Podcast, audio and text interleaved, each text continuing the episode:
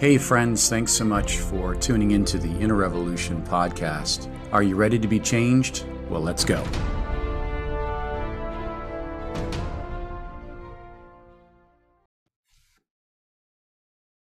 Hey, friends, Jason Moore here with the Inner Revolution podcast. I wanted to do a, uh, a few episodes on thinking like a church planter, and I was really moved. Uh, to talk more specifically and make these little five minute clips or thereabouts to help us grow in the thought of church planting and how to not only be a visionary, but be a builder and a duplicator where churches build other churches. So, um, we have been seeing this in our ministry here at Greater Grace, and we have been part of several church plants in the country of the Ukraine, also uh, in Wilmington, Delaware, and Frederick, Maryland, and now we are uh, working with grassroots in Atlanta, Georgia.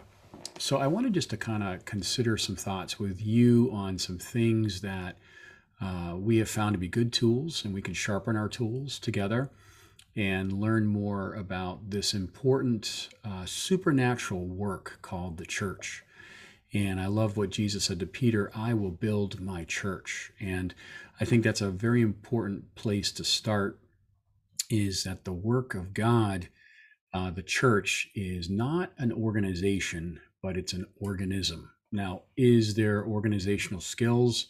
Absolutely. There are some building blocks and things that will uh, certainly um, make it more efficient and strategy uh, that will help duplicate and replicate and certainly multiply the work of God as the Spirit is moving.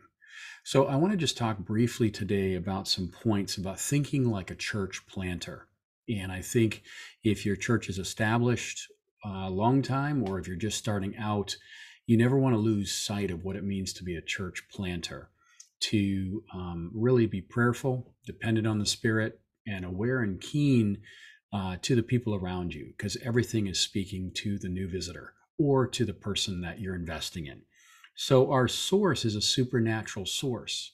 So, again, we're thinking about the church being something supernatural. So, again, as we look through the book of Acts, we see that God added to the church as He willed. So, marketing and methodology, uh, these are helpful, but they're not the entire aspect of church growth. Church growth happens when uh, we see a few things. We see, first of all, uh, areas that there is response, where people are responding to the message. Our message is the most important thing we could be communicating. Um, yes, we have other social entities that reach out to meet the natural need, but ultimately it's pointing to the spiritual need. So our open areas uh, really should be concentrated on where the response is, and that response will reflect hunger.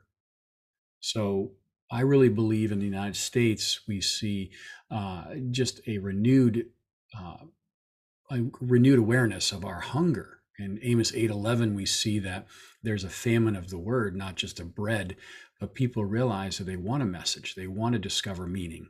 So when we communicate our message, our message is our method. When we communicate a clear gospel of Jesus plus nothing, grace foundation, then we're really seeing uh, the true hunger and the true response.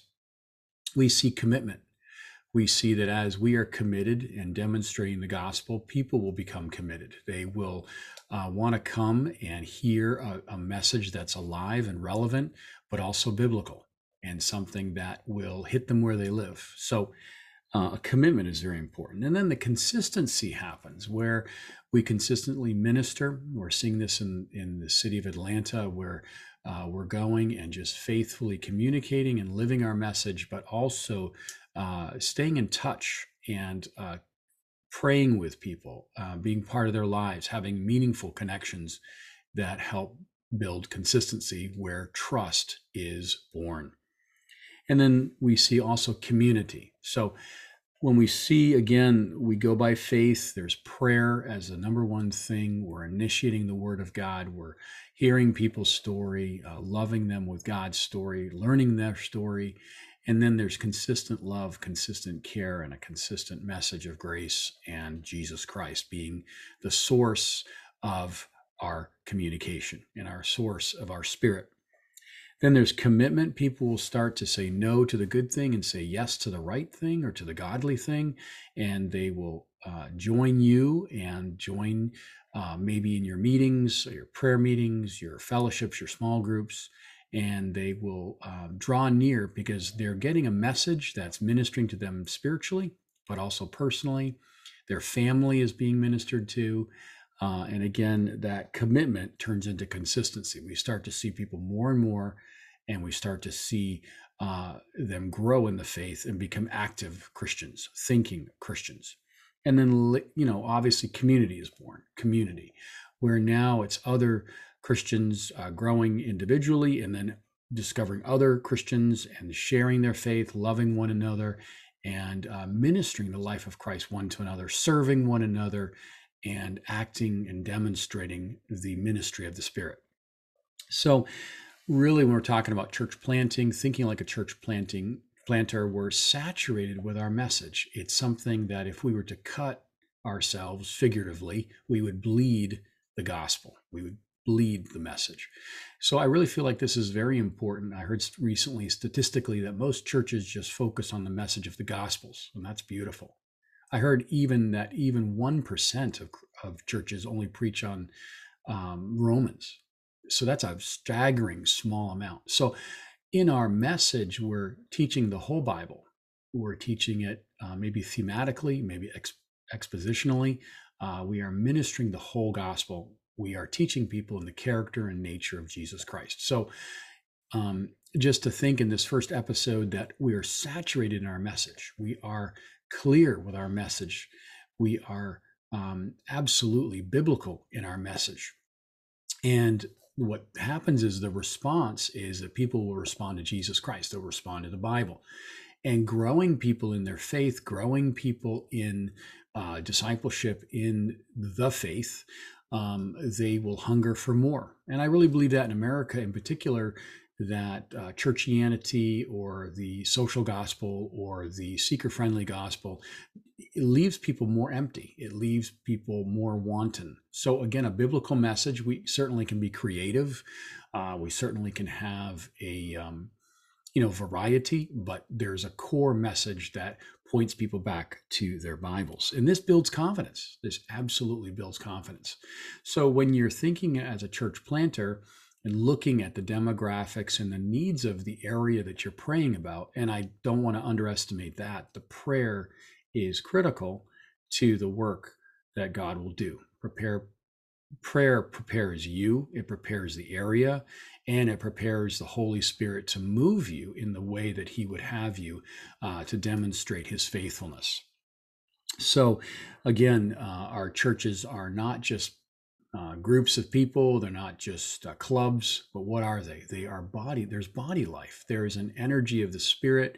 There's an exchange life. There's a there's a tremendous um, spiritual uh, language and communication, and we're sharing our lives with each other, and we're seeking God together in corporate prayer, individual prayer, and acting out the gospel. So again, we're reaching maybe one person at a time and that's what makes our ministry personal. It makes it practical. It makes it something that um, is inclusive, not exclusive. So again, thinking like a church planter, we want the uh, the meaningful conf, the meaningful uh, connections, the meaningful relationships, where we are hearing their story, learning their story, uh, loving them with God's story, and then loving them beyond themselves. So this is just a quick uh, five minute clip on thinking like a church planter. How does this happen? Well, we take on God's burden and on our knees, we discover the beauty of the gospel. We discover the mystery of the gospel. We discover and worship God about the gospel. And then we open our mouth and we speak the gospel. We go into the highways and byways and gather and invest and invite and we're reaching out with a message that's full of life, love, grace, truth, most importantly. And it's something that is geared towards the capacity of the listener. And then not only is it geared only to that, but we are helping them grow beyond themselves. So, as a church planter, uh, we see that the church is an organism, it's alive, it's something that uh, reflects who God is. So, in this day and age, especially in our neighborhoods and communities, uh, the church is a key element. So, when we could we could say that a, as a lighthouse is so needed on the shores on a stormy night, would the lighthouse turn off their light in a storm? Of course not. Of course not. That would render it irrelevant. Actually, it would wouldn't be able to see. So this is the same principle of the church. The church is a place where the light is on and clearly showing where the danger is, but more importantly, where there is community, where there is life, where there is care, where there is joy, where there is love. So, as church planters, uh, we are initiating the life of Christ in these barren areas, in these places that have maybe um, been unchurched, dechurched, or hurt by the church in some way.